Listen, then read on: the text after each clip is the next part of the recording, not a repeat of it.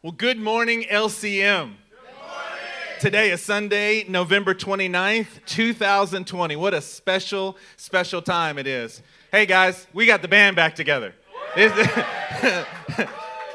While everybody was uh, in a coma from the tryptophan coma that, that Turkey Day put you under, we are back together. Turn with us immediately to Psalm chapter 36.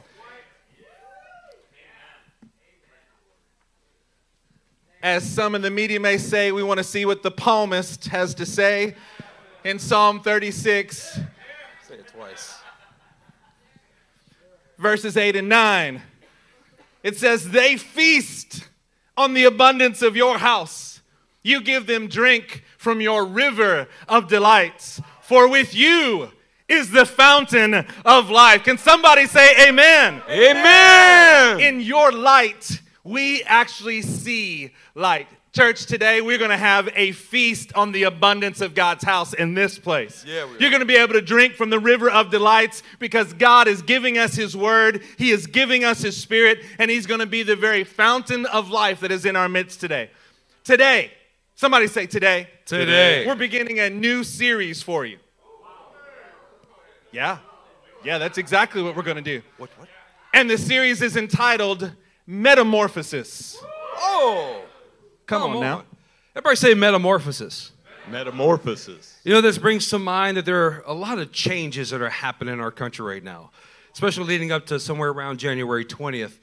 And this is a big decision for the electoral college having to make that will predict our future and how everything progresses through these changes. Speaking of progression and changes, you know, if you have a ballot that was issued and it went through a series of changes, that's different than metamorphosis. That's the principle of entropy, where everything that was ordered moved to random chaos as it went. True. Metamorphosis is entirely differently.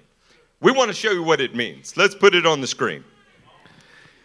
Metamorphosis is the process of transformation from an immature form to an adult or a mature form in two or more distinct stages. This is just off oh, of the all knowing dominion. I- I mean, all knowing Google that we got this off of. Just the process of transformation that goes about to bring about maturity from an immature state to a mature adult form. Look at the second line that's here. You want a picture of this before YouTube puts a ban or a truth waiver warning on it because this is going to be good for your soul. And once they figure that out, then it'll probably get censored.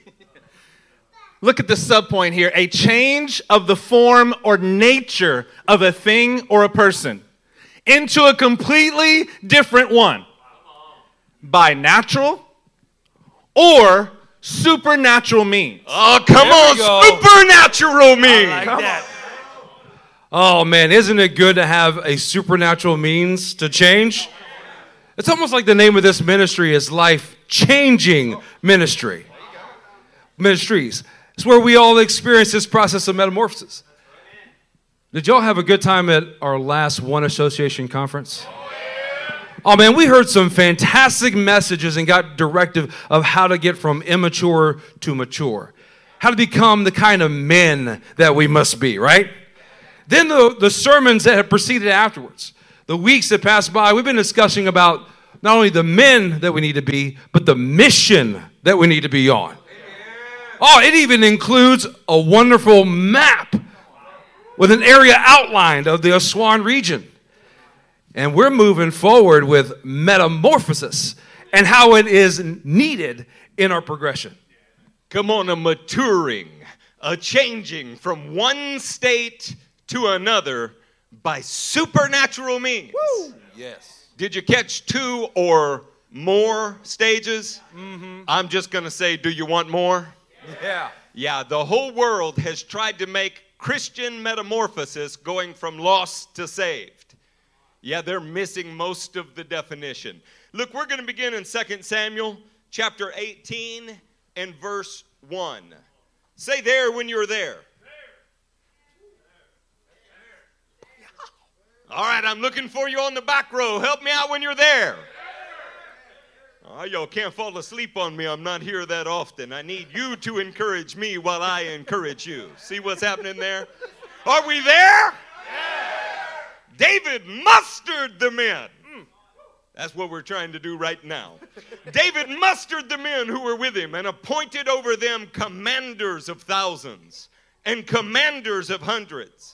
David sent out his troops, a third under the command of Joab. Somebody say Joab. Joab. A third under the command of Joab's brother, Abishai, son of Zeruiah. Somebody say Abishai. Abishai. And a third under Ittai the Gittite. The king told the troops, I myself will surely march out with you. As we begin this morning, understand that the king knew these men. The king intentionally put the, the Israeli armies under the command of these three men, and his intention was to be with them in every third of the way. Does that make sense to you? Amen, because it's what we're going to be talking about all morning. Church, we're going to lay out now for you, right here at the beginning, exactly what we're going to cover today. For those of you who are note takers, who like to get things in order, this is going to be one of your favorite parts right here.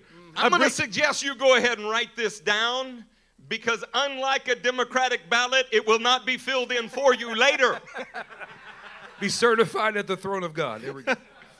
See, when we get a brief overview of these men's lives, it becomes incredibly insightful and is worth reflecting on in our dealings with discipleship and as a progression in the kingdom. Anybody want to progress in the kingdom today? I do. For your notes, you're going to want to write down three sections. Come on. On your first one, we're going to speak of Joab. Somebody say Joab. Joab. Write it down. That's the first section. Yeah, seriously, write it down. The No, second you- one, you- we're- some of you are not writing. I, I listen. I like a pole watcher within six feet. I want to see you writing. Otherwise, later there might be a different color ink, might be somebody else's handwriting. We want to certify that you understand this message and that it was your intention. Right. Do not mask your condition. Let it be open and vulnerable for input from the kingdom. the first section is about Joab. The second that you need to write down right now, we will speak of Abishai. Somebody say Abishai. Abishai, And the third, we will speak of Ittai. That's the third section. Somebody say Ittai. Ittai. See, when we have a conceptual grasp of these men as they represent stages, then we will be able to look at a progression throughout David's Psalms as well. And then lastly, we're going to make application to the life of Christ and the life of his followers today. That is the direction that we're taking today, and we need you to come with us. Are you, are you with us this morning? Now, myself, speaking as a strong C plus student, it is helpful to repeat things at times. So, first, we're going to start with who? Joab. Secondly, we're going to move on to. Abishai, And third, we're going to move on to. Ittai. Very good. You guys are really helping me this morning. Well, let's put up this next slide, and we want to focus first on Joab, right? Well, in this slide, what's well depicted? We can describe it, brother. We can. I, I'll use the artistry of my words. Here we go. So you start with a man named Jesse, and Jesse has a daughter. Now, many commentators will suggest that this daughter is his, his wife, but further study will show that Zariah is his daughter. Now, in addition to his daughter, he also has many other sons. I wish David. that I had Jesse's girl. Da-da-da-da-da-da. So I just thought I would help him be distracted. I am ready for karaoke at any point in time. Ready to go. So, Jesse's oldest daughter, oldest girl, uh, she began to have some kids, like they all do, right? In addition to Going those around. kids, there were some other children that were being born to Jesse. David is the youngest brother in the bunch, and his older sister is Zariah. Now, Zariah has three sons of her own Joab, Asahel, and Abishai. And these three are roughly about the same age that David is. David's their uncle, and they are his nephews. So there's a similarity in how they're maturing, but there's a difference in their relationship and how they relate to each other. It's like any good Louisiana family. Oh, you know, yeah, man. Children over a few decades. Look, Joab was the strongest. He was the most capable of all David's men. His interaction with a guy named Abner is pretty telling in the scripture. And I don't know what'll work today on our screens or not, but I know you're fully capable of it. It looks like Dominion got our software this morning. In a bunker in Venezuela, Hugo Chavez is uh, working against us. So we're going to be in 2 Samuel 3. Uh, maybe it's not Venezuela. Maybe, maybe it's the Democratic National Convention. uh, in 2 Samuel 3, we're going to begin in verse 9. May God deal with Abner, be it ever so severely, if I do not do for David what the Lord promised him on oath, and transfer the kingdom from the house of Saul and establish David's throne over Israel and Judah from Dan to Beersheba. Look, we've picked up in the middle of a story, and we're doing that for time's sake, so I want to fill in a little bit of it for you. Abner had been Saul's general. There was contention between Saul and David, and Abner was, was Saul's right hand man. But Abner's become regretful. He doesn't want to serve Saul's son, Ishbosheth. I mean, he wasn't a good candidate. His name means man of shame. So Abner makes an oath to serve David. That's what you're seeing happen here. Abner should be thought of as a repentant and a respectful person of the word of God that was given to David. In other words, all heaven is rejoicing that Abner is switching sides because he's having a heart change, he's respecting the word of God, and he is coming to David with an oath. And you're going to see how David, the king, responds to this contrition in 2 Samuel 3 and verse 16. It says this Then Abner said to David, Let me go at once and assemble all Israel for my lord the king, so that they may make a compact with you, and that you may rule over all that your heart desires. So David sent Abner away, and Abner went in shalom. He went in peace. This man has come before you. Know that the repentance is genuine. Because David, as the promised king, he has the right to pardon whomever he desires, and he chose to pardon Abner here. David gave him conditions for the fruit of repentance, but agreed to pardon him in this case. Come on, that sounds just like a noble king, doesn't it? It does. Yes, I will accept your forgiveness, and then what it's going to look like is you actually need to have fruit in keeping with repentance, but you may go in peace. He also had to get busy transferring the kingdom that he once was trying to destroy into David's hands.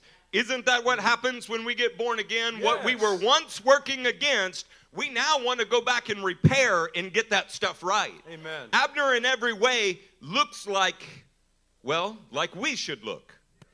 And with that understanding now, when you know that Joab kills Abner, he kills Abner right after these moments here because of a grievance that was related to previous warfare. Because of an old grudge, Joab kills a man that the king has just exonerated, that the king has just forgiven, that the king has just given his very shalom to. And that is what we are looking at in Joab here as we go forward. You know, as we're, we're looking at Joab and this act of killing Abner, it's very clear of a few things.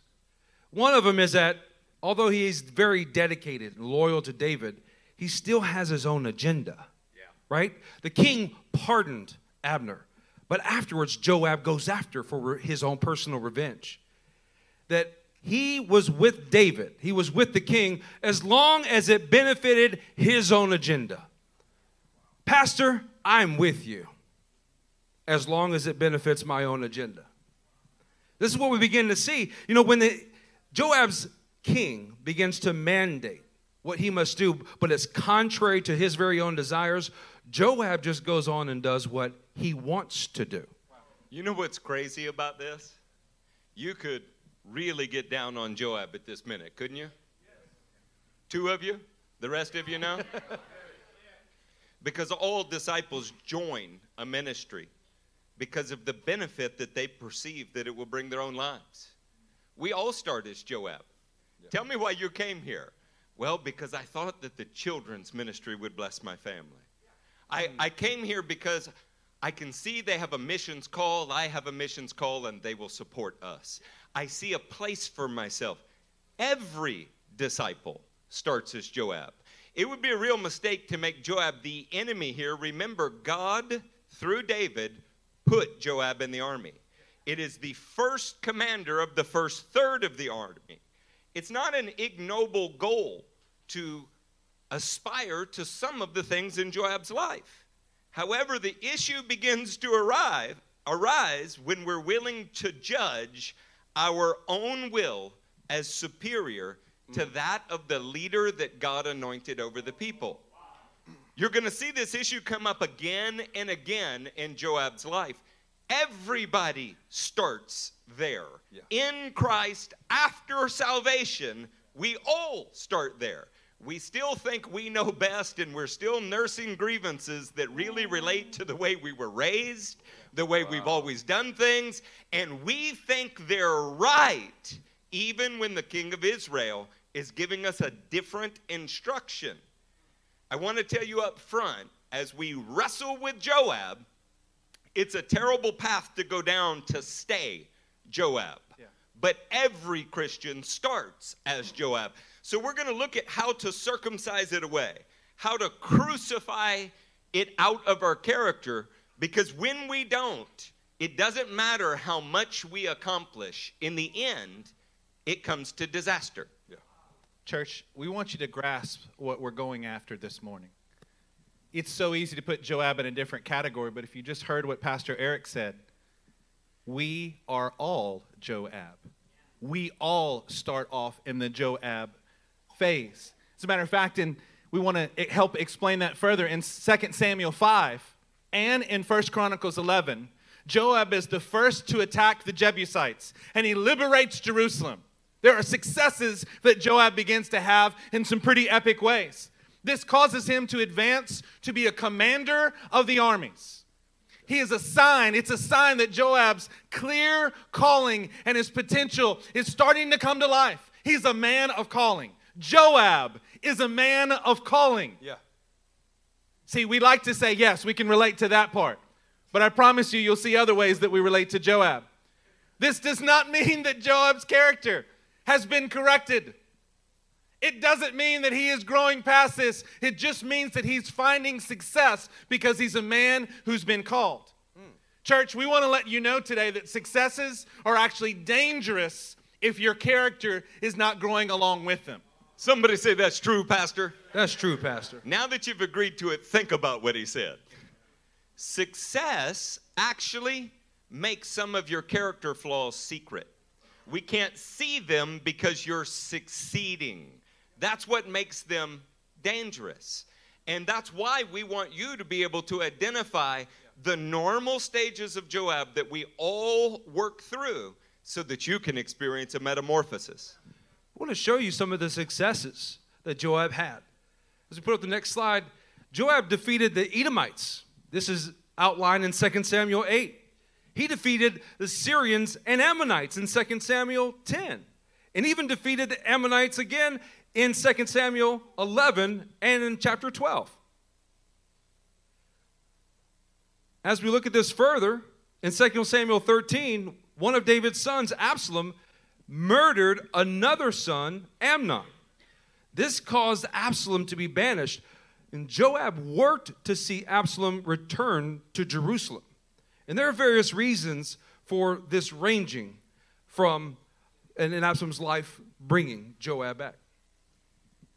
When you think about this, don't you want restoration in your families? Don't you genuinely want to see everybody forgiven? Yes.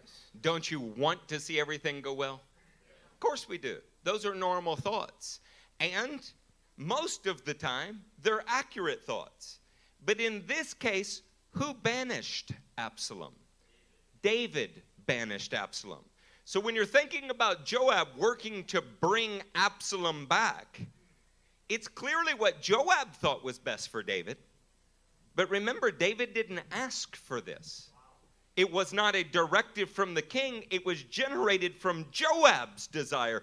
And let's give him pure intentions in it. I don't think they were, but let's give him pure intentions. Have you ever just been trying to help somebody, but it's actually not what they asked you to do? Mm-hmm. Now, I don't know why all the married men are shaking their head yes. I, I know in my life it never works that way. But as the bride of Christ, many times I've tried to help the agenda of Christ by doing something that I thought would be good to do, but he didn't direct. That's Joab. That's Job. It's your own agenda that feels good to you, looks good to you, and you think is right, but was not directed by the king of Israel. Now, I'm assuming that it's quiet because you're tabulating your votes right now. You're doing a recount right now. If you don't personally identify with that, you're sitting here a dead man. You, the, in fact, your life will depend on you being able to identify those areas. Choice between good and evil is not a choice at all. It's actually choosing between two things that you think are good that is a choice. Joab thought this was best, and it turns out that it was the expressed opposite of what the king wanted. Pastor, I've got another reason that I think that Joab was trying to help Absalom here. Both of these men were actually murderers. That's true. They were plagued with, with frequent and impure intentions about most of the things that they did. Absalom's leading a revolt here. He's trying to gather people to himself. There's something in Joab that is looking at Absalom and going, I can relate to that. Birds of a feather. Oh, birds of a feather. That's what's causing these two murders to try to feel sympathetic towards each other. I mean, this is like Pilate and Herod becoming friends because they're both after murdering Jesus. It's, it's when we start finding allegiances and commonalities that aren't based in the word, but they're actually based in the most Joab like sinful parts of us that we relate to. Man, I could see that, that you might understand me and my sin. How about we commiserate?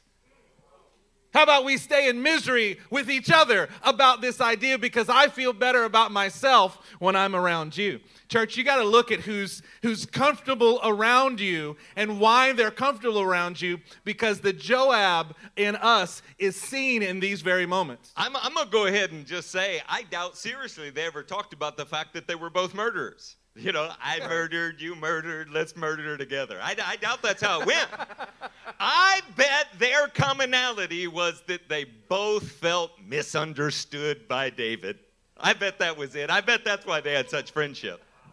I, I suspect they said to each other, you know what, when I'm around this brother, I just have a peace. Oh, yeah. I just I feel I feel a unity among us. I don't know why, but it, it's just there. You know, we're we're we're the same same family here. But you know what? The fruit of thinking that you know better than your leaders is always insurrection. Which is what happens with Absalom. But before we get there, we want to go a little bit further. Let's take a look at 2 Samuel chapter 14 and verse 28. If you haven't noticed yet, we are walking through the book of 2 Samuel even while we're teaching you today. And after a massive vote dump, our screens are back up here. That's right. We can even help you now. This is I want good. you to know we are now winning. okay? We're winning. Don't believe your lying eyes. We're now ahead. 2 Samuel chapter 14 and verse 28 says this Absalom lived two years in Jerusalem without seeing the king's face. I wonder why. Exactly. Could it be because he murdered one of the king's sons? Then Absalom sent for Joab in order to send him to the king, but Joab refused to come.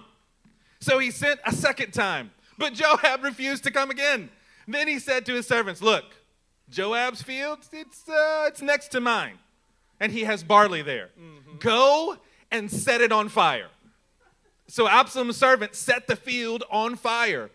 Then Joab did go to Absalom's house, and he said to him, Why have your servants set my field on fire? Yeah, this is the problem. This is a big problem with a Joab like relationship, is when disciples are not clearly submitted to the leaders. Then, when their interests align, they partner together. Best of friends as long as you're against the leader, but But when their interests are in conflict, they set each other's fields on fire. Oh. Are you understanding where we are in this? You have to under hypothetically speaking, of course. I oh, I got an idea, Pastor. Everybody, close your eyes. Take in a deep breath through your nostrils. Did you just smell barley? you can look at your own relationships, guys, and if they're contentious with the people around you, you're identifying Joab in your life. What's happening is when their interests align with yours, you get along great. When their interests don't align with yours, you set each other's fields on fire. I tell you what, just to be very polite, I won't name any names in here. But when you give a compliment, if you feel the need to explain why it's like, I really love you because, you know, I really don't get so and so, that is burning barley. Yeah. And, and let's not be, let's not be uh, coy about this. All of us have this tendency in our heart. We want to set ourselves in a good place, and in a part of that is also making sure others understand that you've progressed past someone else. That's that's Joab.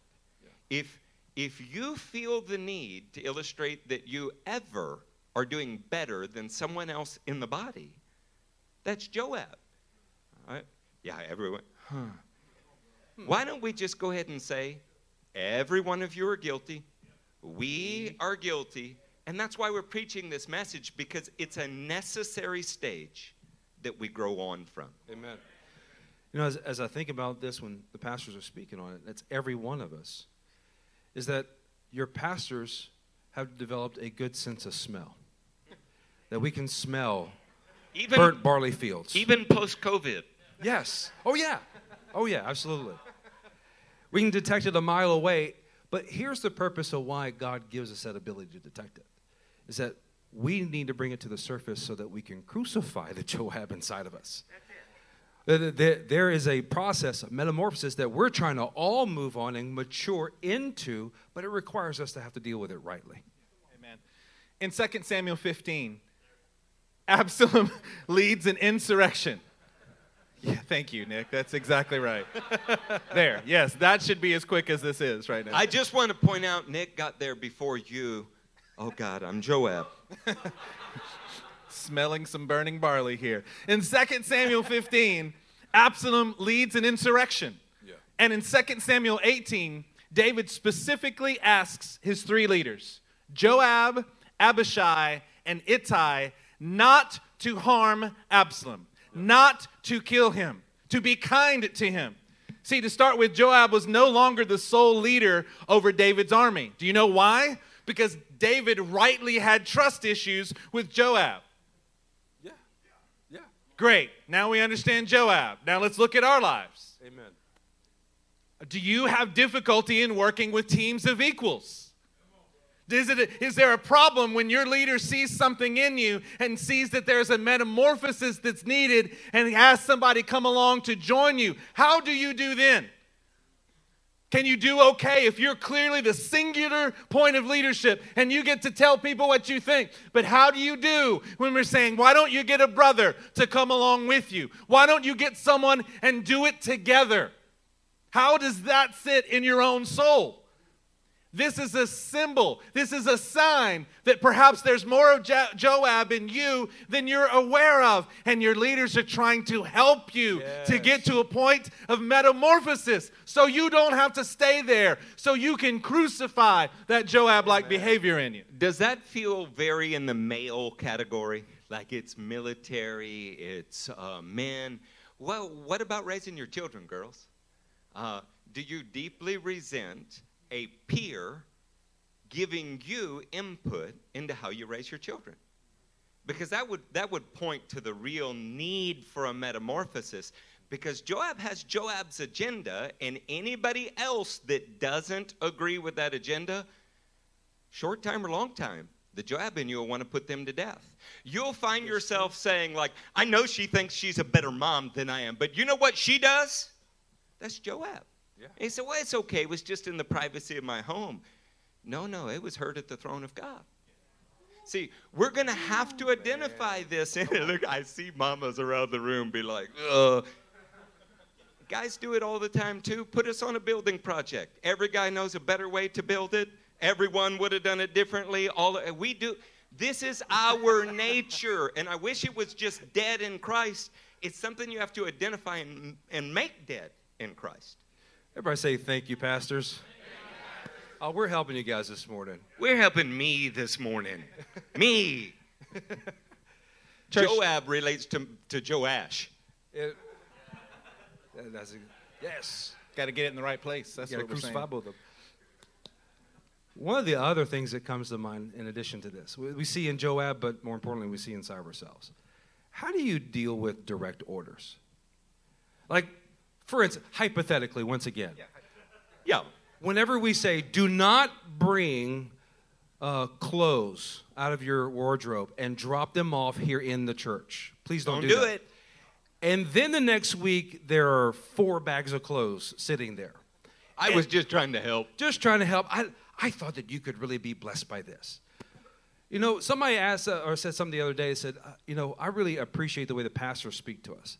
They're very direct. There's a reason why. Because we're we're dealing with Joab, and the issue is, you know, yes. See, the the other men around Joab, they refused to harm Absalom because they actually wanted to honor their leader's request. They wanted to honor the king. But Joab thought he knew better than his king and was working subversively behind the scenes and missed the direct order. It made me look something like this that I know the pastors have told us to use our Abigail and Nabal card when we get in the situation, but I, I got it memorized. I got a few other scriptures I like to use instead.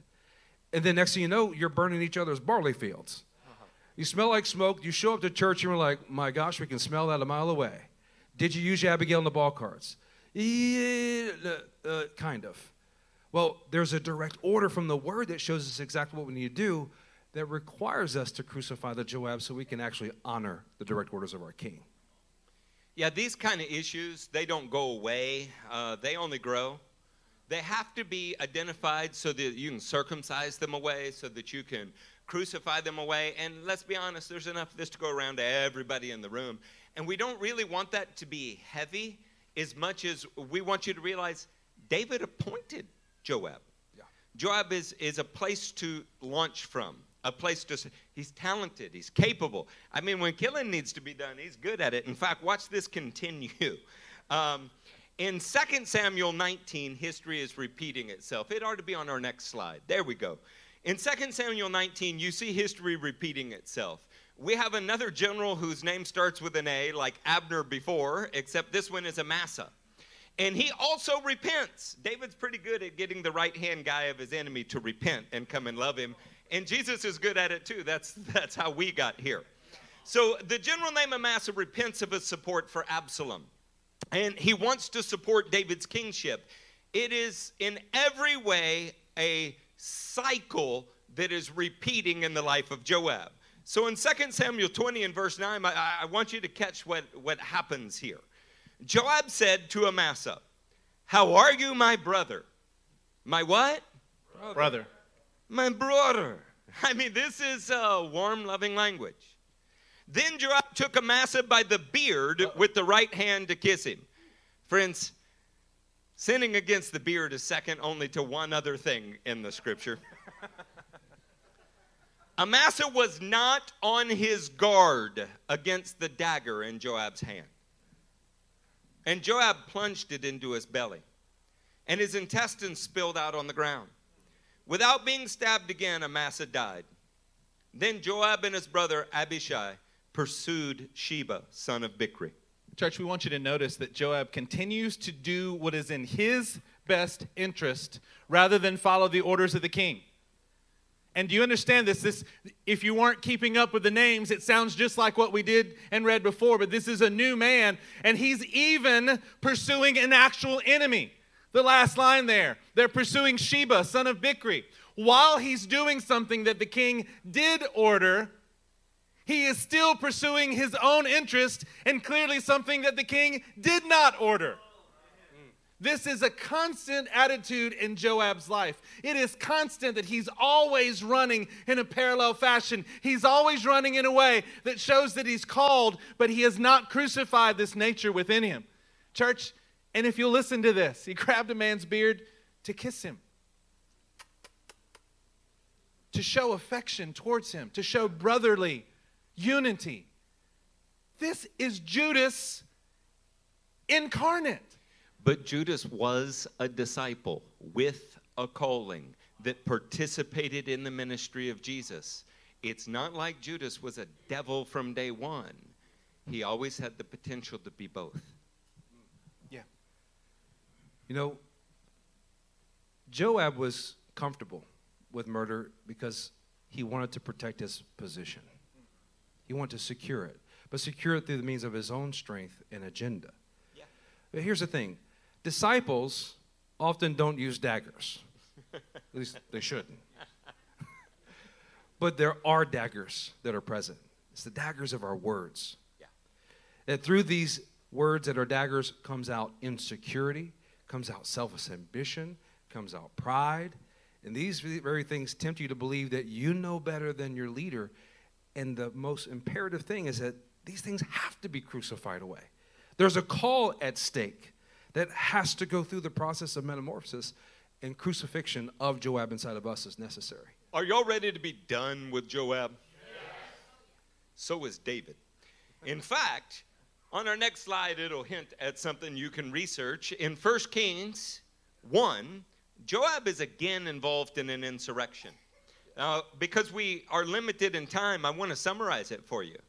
Joab apparently believed that Adonijah, an older son of David, was a better choice than Solomon to be the next king. Now, there are many reasons that he might have thought that. I mean, maybe Adonijah was taller.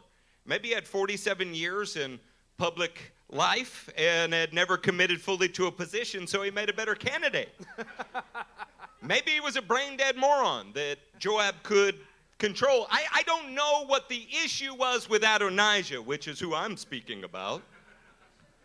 But I know that it was not the expressed intention of David. Solomon was. And Joab defied David's intention. So we're going to read together what David says. This is 1 Kings 2, beginning in verse 5.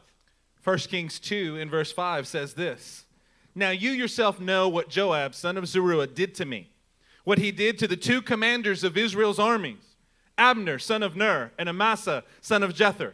He killed them, shedding their blood in peacetime as if in battle. And with that blood stained the belt around his waist and the sandals on his feet. Deal with him according to your wisdom, but do not let his gray head go down to the grave in mm. peace. Deal with him however you want. Just kill him. you, you can kill him with a spoon. You can kill him with a butter knife. You can Make drop a black dead. brick on his head. Just, Just in- make any sure- way you want, as long Make as you sure kill he's him. dead. Yeah. Church, Joab ends up dying inside the tent of the Lord. a man built for war. a Benaiah amongst them came in and killed Joab inside the tent of the Lord. Church, what we've been speaking to you this entire time is trying to get you to understand some important principles. That we all enter discipleship with serious Joab tendencies. Can you say amen to that at this point? We all do. And we need to crucify them. We all may enter into this stage, but we don't all have to stay in this stage. There's a metamorphosis that God is trying to bring about in our hearts. He is trying to help us to crucify these Joab tendencies. We need to circumcise them away from our hearts because no matter how much success we have, no matter how much we accomplish, unless you crucify the Joab in you, you are going to die even inside the very tent of the Lord.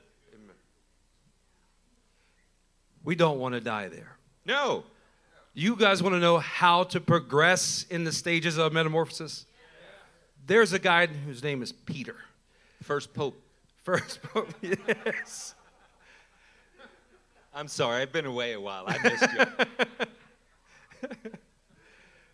Peter was a man that we can all identify with because he was a man that had the same problems as Joab. But he got it right. Yeah, come on. He's a man that gives us hope and inspiration that not only we can identify with in his failures, but much more so in his successes. So, everybody turn with me to Matthew chapter 16, and we're going to pick up in verse 15. Amen. Say metamorphosis when you're there. Metamorphosis. There we go. But what about you? He asked. Who do you say I am? Simon Peter answered, You are the Messiah, the Son of the living God. Jesus replied, Blessed are you, Simon, son of Jonah, for this was not revealed to you by flesh and blood, but by my Father in heaven. What Peter's receiving right here is a life saving revelation. For all of us. Yes. It's one that is going to be the fuel, the catalyst for further progress in the stages of metamorphosis. But one thing that we can all see here is that he is called as a natural leader. He's a chief, he's a lead disciple. In addition to that, he is able to give uh, insight into what the Lord is showing him. But when you put all this together, isn't his call clear? Isn't it easy to see? Yes. You probably never find a clearer call than Peter. Of course, you never find a clearer call than Joab. They were both born for certain functions. And yet, they both have to wrestle through some things. Look at verse 21. From that time on, Jesus began to explain to his disciples that he must, say must, Must. Meditate on that for a second. The king of the universe must do something.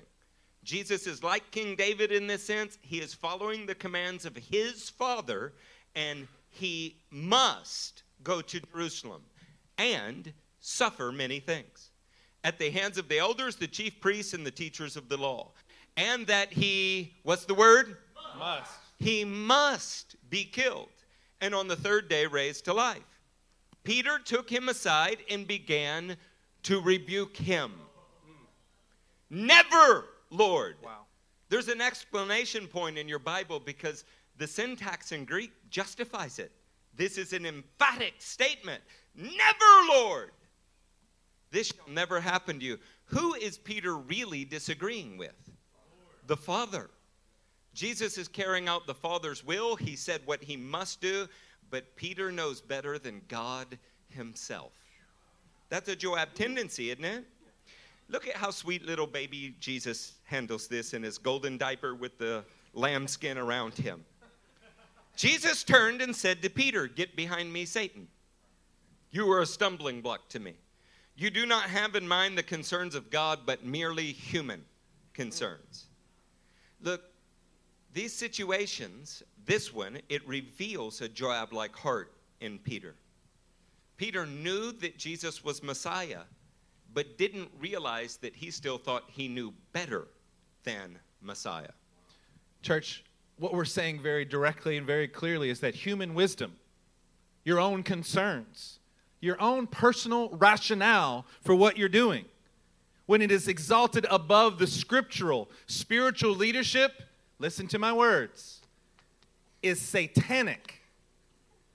So says our great King Jesus here. See, even if you're the most talented, well intentioned, I'm just trying to help you out kind of disciple, these behaviors must be circumcised away. These tendencies of Joab in us must be crucified so that a metamorphosis can take place and we don't have to stay in this Joab stage not one minute longer than we need to. Hmm. Say, we don't have to stay here. We don't don't have have to to stay stay. here. I ain't gonna stay there. Hey, man, I'm moving on. Look at what Jesus says immediately after this confrontation with Peter. Look at verse 24. Then Jesus said to his disciples, Whoever wants to be my disciple must deny themselves Must. and take up their cross, crucifixion, and follow me. For whoever wants to save their life will lose it. Whoever loses their life for me will find it. What good will it be for someone to gain the whole world yet forfeit their soul? Or what can anyone give in exchange for their soul? For the Son of Man is going to come in his Father's glory with his angels, and then he will reward each person according to what they have done. See, Peter learned this lesson in his failure of denial and then received subsequent restoration. In fact, Peter is then exercising that restoration with the extent of his shadow, healing other people. Joab never learned this lesson. Peter did learn the lesson. It took a cru- look. Jesus was not the only one crucified that day. What do you think was going on in Peter's thoughts? And and to some extent, Joab has to fail. He he has to have these crushing events that are publicly embarrassing, and everybody knows you blew it. Mm. If you don't have that, then it's very difficult to have the resurrection power of Christ. You can't tell the difference between leaning on your capability and Christ's capability working in you. Mm. That's why we're getting these prophecies about being sifted and refined and all. It's because he loves us. And and Joab is called just like Peter is called. But in some sense, every disciple must die to Joab at the altar inside the tent of the Lord. You must. That's the only way that you can progress in your lordship without having in mind the things of men. Y'all follow us here? Yeah. Would you like to move on to Abishai?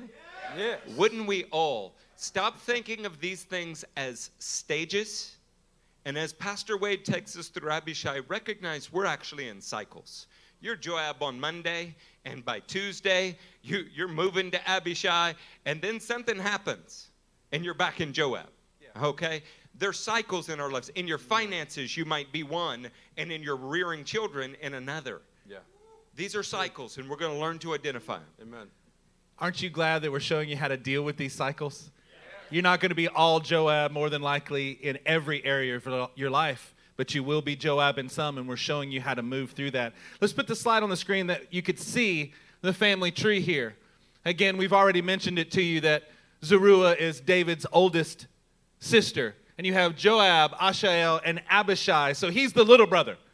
Come on now, anybody a little brother in the room? Know what a little brother is like? See, this Abishai Uh-huh. is Joab's little brother. See, he participated, like most little brothers, he participated in most of the mistakes that his older brother actually contributed. He did exactly what had happened in Joab's life as well. As a matter of fact, on one occasion, David promoted him above Joab. And Abishai eventually ends up submitting to Joab as well. And I think we have the scripture that you can see on the screen as we're speaking about it.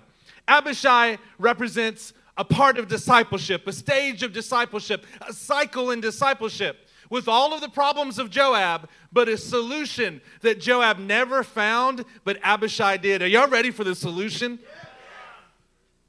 Every problem Joab had, Abishai also had. Raised in the same house, same tendencies, same everything. It wasn't that one of them was disadvantaged at birth and the other was advantaged. It wasn't that one received special treatment and the other. In every way, they are the same, except Abishai finds something that Joab didn't. We'll look at this in 2 Samuel 21, verse 15. Once again, there was a battle between the Philistines and Israel. David went down with his men to fight against the Philistines, and he became exhausted. And Ishbi Benob, one of the descendants of Rapha, whose bronze spearhead weighed 300 shekels and who was armed with a new sword, said he would kill David. But Abishai, son of Zeruiah, came to David's rescue. He struck the Philistine down and killed him. Now, look, it's sure that Abishai has made some great mistakes. But in the end, he comes to the king's rescue. That David's life was more important to him than his very own. But it, he had lost the command that David had tried to give him. But get this even in the midst of that, he never lost his loyalty to the king. There was a commitment that he had, and that was a commitment to being shepherded. Yeah, Joab has to be crucified in your life. Abishai has to be shepherded. Joab is called, and Abishai is committed. Do you hear that? Yeah. So Joab is called to be crucified, and Abishai is committed to be shepherded. Are y'all tracking with me here? Yeah. In the scripture, there's several differences between the two. Joab is judged. Abishai is never recorded as being judged. You can see instances where Abishai asked David for permission. You can't find that in Joab's life. Now, when I'm saying that to you, you ought to be evaluating your yourself. okay? It also means that we have some hope in looking at Abishai's life if we've made bad decisions. Okay? Yeah.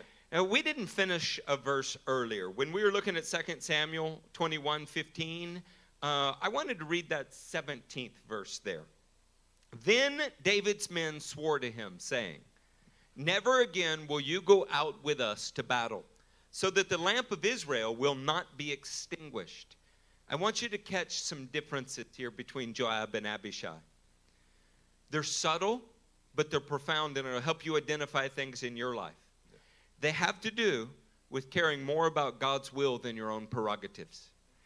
Abishai did not want David's influence to be extinguished. Joab didn't want Joab's influence hmm. to be extinguished.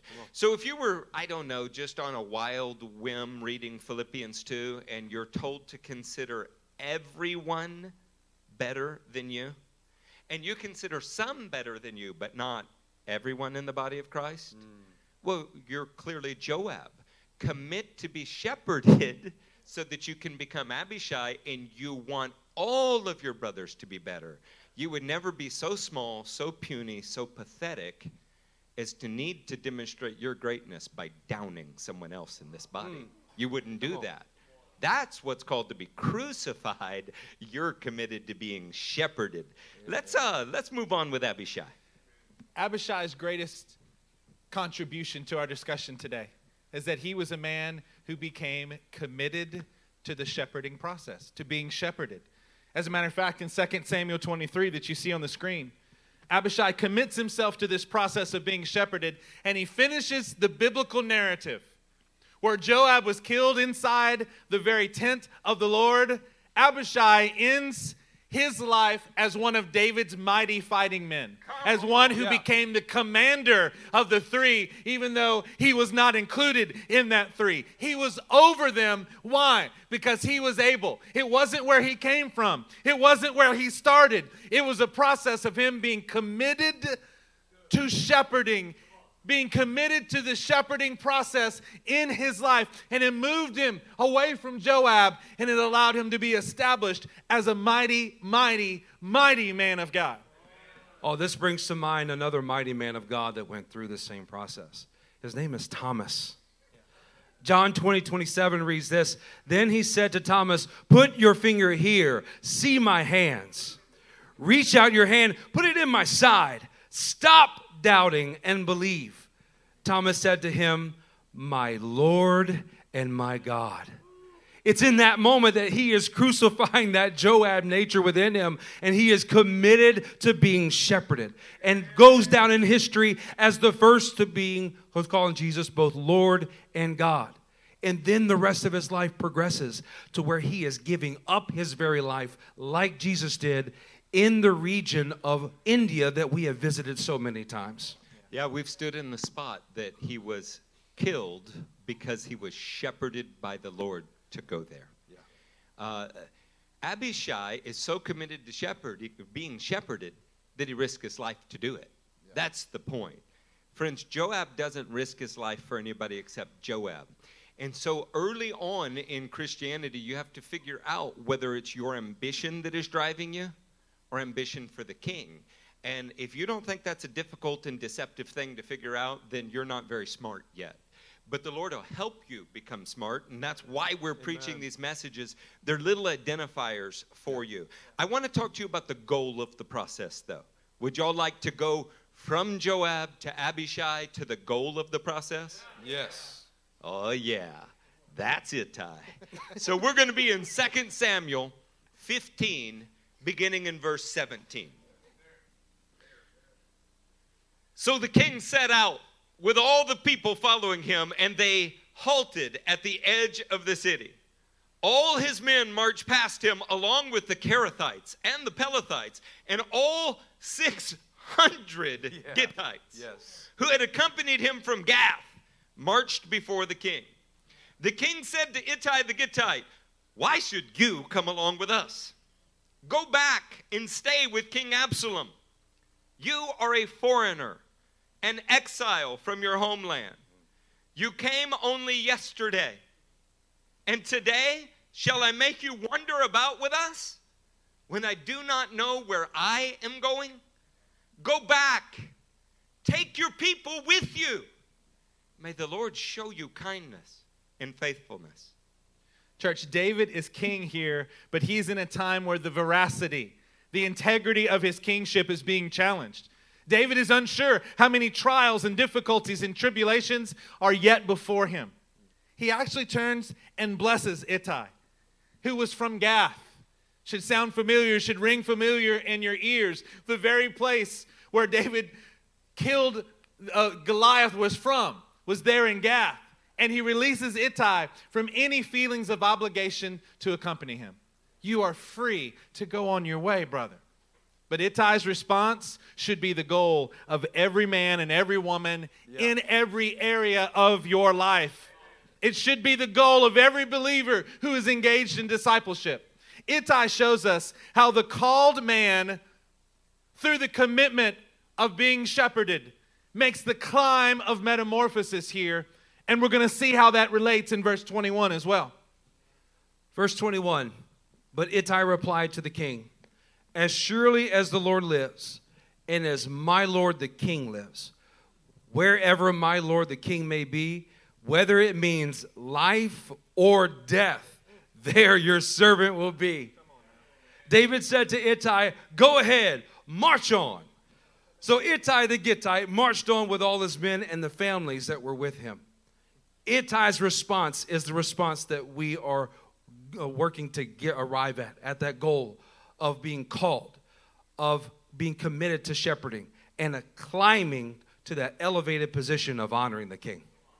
If Joab is called but needs to be crucified, and Abishai is committed but needs to be shepherd, Ittai is making the climb whatever it takes. He's already settled those issues. That's an mm-hmm. exciting thing, don't you think? Yeah. Rather than teach you about the Syrophoenician woman, let's put that slide on the screen. Having an Ittai like faith is a little bit like the woman in Matthew 15. They're both foreigners, but they both cry out to the Son of David for help. They're both discouraged by their leader. In other words, they're not begged to follow, they're actually discouraged from following but they cannot be dissuaded because they've settled these issues. Amen. Both of their responses actually showed great faith, great metamorphosis. They showed the greatness of the king who didn't have to beg them to get their obedience. He could even discourage them and they would be obedient anyway. Wow, that Syrophoenician woman had an Ittai like faith. I want to tell you there's some reasons for it though. Ittai had already lost all things. He, he had already severed all connections. So where else would he go? Right. Yeah. Ittai's response, in my opinion, is much better than Ruth speaking to Naomi. Mm-hmm. I forgive me if you have that on your wedding rings or whatever. It's a chick talking to a chick, okay? And I don't want to downplay that, but I'm not putting that on on my wedding ring. My loyalty is to the king above all things, Amen. no matter what that means for me. And I want that in every area of my life. Amen. Okay? Amen. I, I got to tell you, I think the secret, though, is Joab was related to David. He was talented. I think he probably thought that David was pretty lucky to have him. I think Abishai was a little brother. He had less of that, but he, he's, he's David's nephew. I mean, David, you know when it comes down to it, man, you've got your relatives. I think they felt like they were just a big asset to David.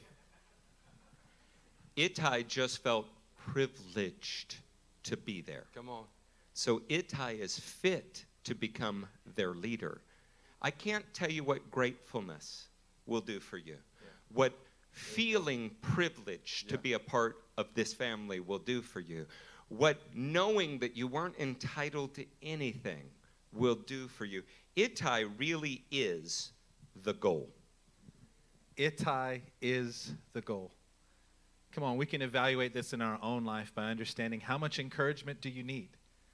Boy, it's great when we get encouragement. Ittai was getting discouraged, dissuaded from pursuing the king, and it did not matter.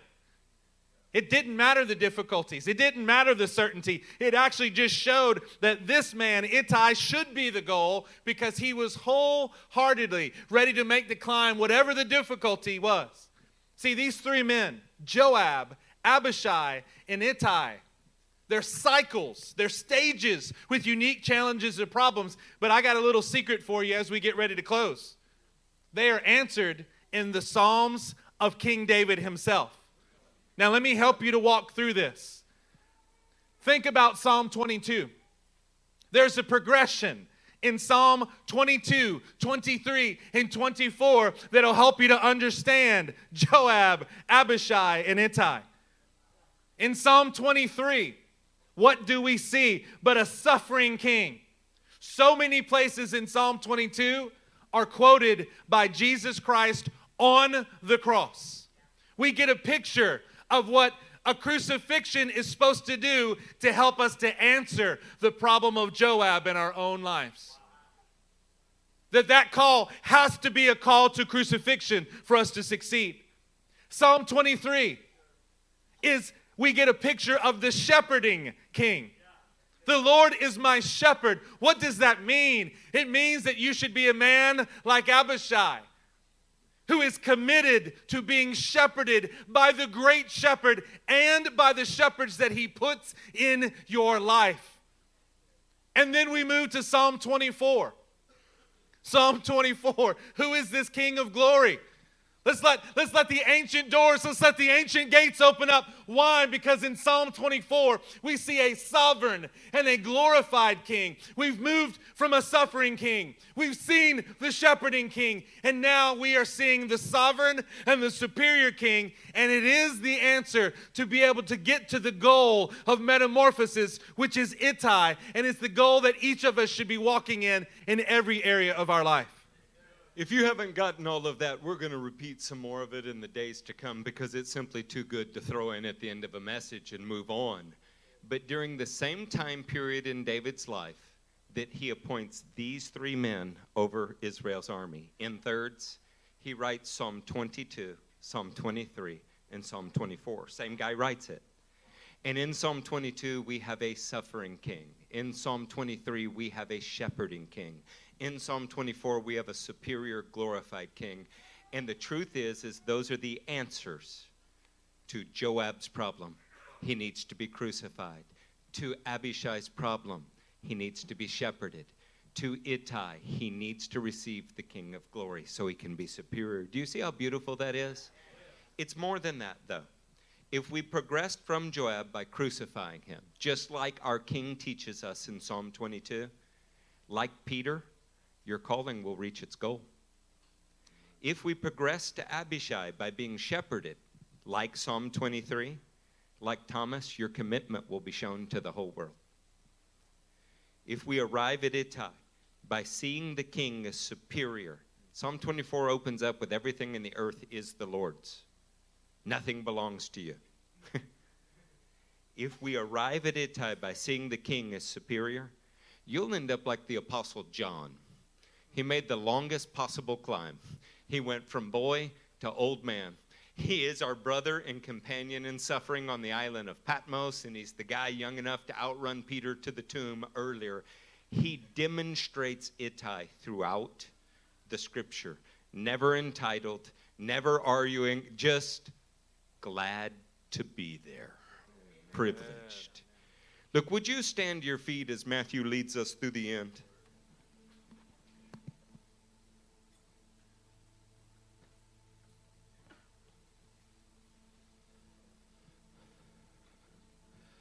Saints, what the Lord has given us is a very clear path of how to experience the process of metamorphosis in our discipleship and how we go from immature to being mature. I know everybody in this room wants to grow to that place of being mature. And we have to start at the right place. We have to be humble enough to let the Lord deal with our heart and state rightly so that we can see the Joab inside of us and let it be crucified. So that we can see the Abishai inside of us that needs to be committed to shepherding. So that we can see the Ittai inside of us, the one that sees it as a privilege to be in his kingdom. So join me as we offer up our lives to be evaluated, encouraged, and changed by our King. Mighty God, we surrender our hearts and minds, Lord, all the control and lordship of our lives to you. We say that you are the one and only great King, and we need your leadership. Lord, we need the leadership that you have put in our lives. Lord, we need to be able to see ourselves rightly so that we can be changed into who you are. We love you, Jesus, and we ask that your spirit and your word work in our hearts now that we may experience your change. In the name of Jesus, amen.